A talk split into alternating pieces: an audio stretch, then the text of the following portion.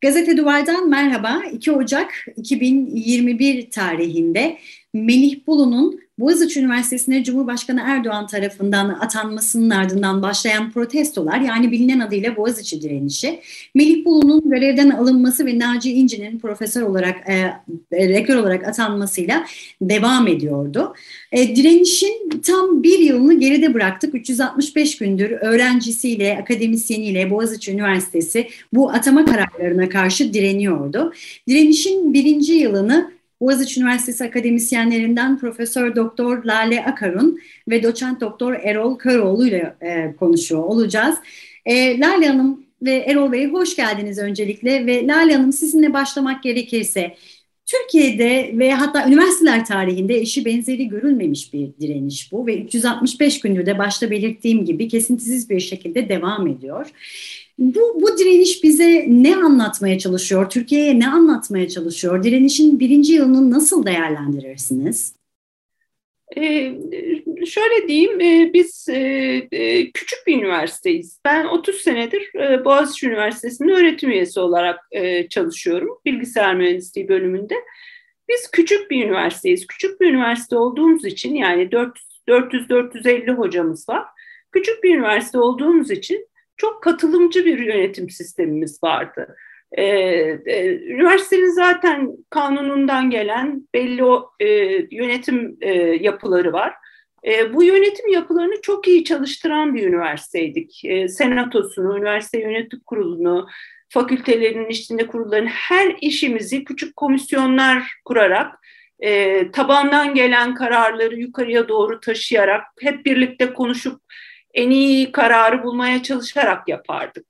Ee, onun için bize bizim dışımızdan birisinin dışarıdan e, gelmesi bu şekilde e, e, hiç haberimiz olmadan gelmesi ve ondan sonra da ol, olan olaylar yani iki tane hiç haberimiz olmadan fakülte e, kurulması, o, fakültelere bizim e, e, kriterlerimize, senato kriterlerimize uymayan öğretim üyelerinin alınmaya çalışılması yani İngilizce eğitim yapılan bir üniversiteye İngilizce bile bilmeyen birilerinin tepeden indirilip öğretim üyesi yapılması bir de üstelik bir e, araştırmayla ilgili Sosyal Bilimler Enstitüsü'nün başına mesela e, e, bu tezlerin başlıklarını bile anlamayacak bir insanın e, müdür olarak atanması yani bunlar hiç olmayacak şeyler. Onun için direniş demeyelim buna.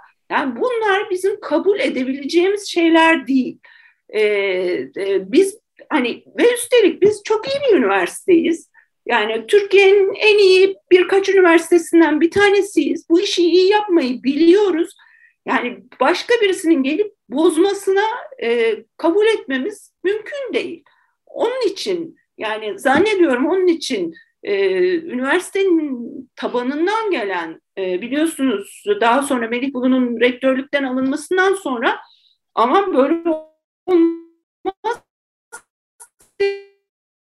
yani biz kendi içimizden çıkaralım, iyi rektör onlar başvursunlar, gitsinler YÖK'le görüşsünler. 17 tane de çok iyi rektör adayı çıkardık. E, ve onlara oylama yaptık. Yüzde 95 e, şeyle e, de, e, kabul ettiğimiz her biri birbirinden parlak rektör, e, tecrübe hem tecrübeli hem çok parlak akademisyenler.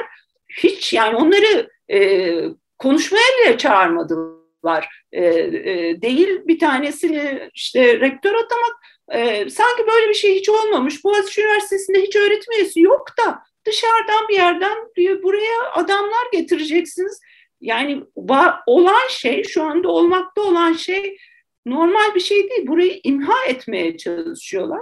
Ve biz bunu kabul etmiyoruz. Kabul etmemiz mümkün değil zaten. Yani onun için hani bunu direniş demeyelim.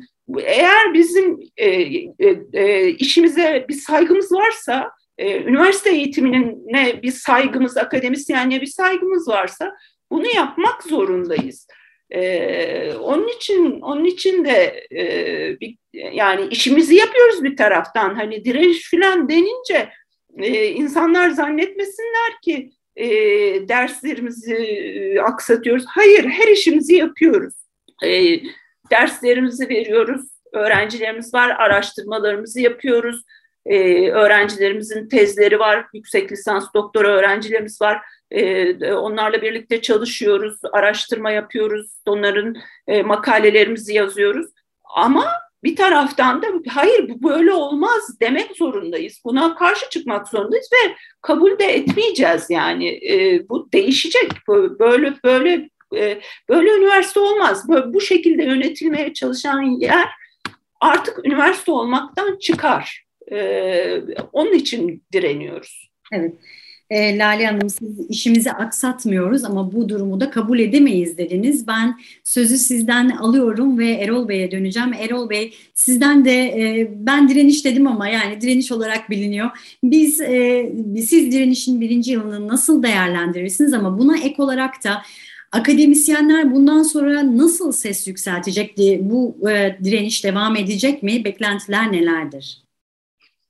Teşekkür ederim. E, Lale Hocam'ın e, söylediklerine ben de katılıyorum. Tabii ki direniş e, lafının burada e, özel bir anlamı var. Yani e, bizler e, e, e, şey e, olması gerekeni geriye çevirmeye çalışır gibi bir durumda değiliz. Biz e, mesela Covid gelmiş de e, ona karşı direnen e, insanlar gibiyiz, canlı organizmalar gibiyiz. Yani normal olanı e, oluşturmaya, sağlık haline ulaşmaya çalışıyoruz. Tıpkı Covid'de olduğu gibi bu hiç e, bizim istediğimiz bir şey değildi. Hazırlıklı değildik. Bir sene önce bu durumla karşılaştık. Fakat bu durumla karşılaştığımız zaman Lale Hoca'nın gönderme yaptığı gibi bizim dayandığımız bir pratiğimiz vardı. 50 yıllık kamu üniversitesi Boğaziçi Üniversitesi ve belki küçük olmasıyla bağlantılı, belki dünyaya açık olmasıyla bağlantılı. Bu işin, üniversitenin bin yıllık tarihi içerisinde geldiği noktayı değerlendirebilen demokratik, özgür, özerk üniversite ilkeleri doğrultusunda işleyen tabii ki sorunlarımız vardı. Tabii ki Türkiye'de olduğumuzun da farkındaydık ve yeterince de sesimizi çıkartamıyorduk bozukluklara karşı. Ama yani bizim başımıza bu virüs inince e, biz ne yapmak gerektiğini gördük. Biz topluma ve kamuya ait olan bir müşterek değeri savunmamız gerektiğini anladık. Yani biz sadece işte maaşını alan memurlar, diplomasını alan öğrenciler, yine maaşını alan çalışanlar, aman çocuğum mezun olsun diyen e, aileler e, ve mezunlar e, e, olmadığımızı, burada tüm Türkiye'yi ilgilendiren e, bir müesseseyi, kurumu e, savunmamız gerektiğini anladık. Çünkü yaptığımız iş bu savunmayı, e, yapılmaya çalışılanlara direnmeyi gerektiriyor. Eğer biz bunu yapmadığım, biz bunu yapmazsak e, üniversiteyi kaybedeceğiz. Türkiye'de e, yıllardır bu yaşanıyor. YÖK'ün Türkiye'ye yaşattığı bu, yeni YÖK'ün son 10 senede e, yaşattığı onun da üstüne gelen ve e, yani bin yıllık üniversite tarihi olabilir. Üniversite bugün dünyada modern dünyada özgür, özel, demokratik hale gelmiş olabilir. Ama ben buna izin vermiyorum. Benim atadığım insan orayı istediği gibi yönetecek şeklindeki bir tuhaf, anlaşılmaz ve hiçbir işe yaramayan, hiçbir faydası olmayan ve hocalarımızın ve Boğaziçi dışından da akademisyenlerin bol bol gösterdiği gibi Türkiye'de bilimi, akademik eğitimi, yüksek öğretimi gerileten, e, sınıf düşüren bir sisteme karşı mücadele ediyoruz. Şimdi siz bana diyorsunuz ki bu devam edecek mi? Devam etmemesi mümkün değil. Devam etmemesi e, e, burada e, şey verilecek eğitimin kalitesizleşmesi demek, yapılacak araştırmanın kalitesizleşmesi demek. O yüzden biz Boğaz içindeki durum tüm Türkiye için değişene kadar, düzelene kadar ve e, üst yönetici belirleme sistemi demokratik hale gelene kadar mücadele edeceğiz. Yani sadece Boğaziçi içinde değil, Türkiye içinde. Ve ben adım gibi eminim bu direnişin ikinci senesinde sadece Boğaziçi olmayacak, Türkiye'nin başka üniversitelerinden de yeni seslerin çıktığını göreceğiz. Ve elbette bu hastalıklı durumu geride bırakıp daha sağlıklı bir yüksek öğretim ortamına da kavuşacağız. Her ikinize de çok teşekkür ediyorum. Boğaziçi Üniversitesi akademisyenleri Boğaziçi Üniversitesi direnişinin birinci yılını gazete duvara değerlendirdi.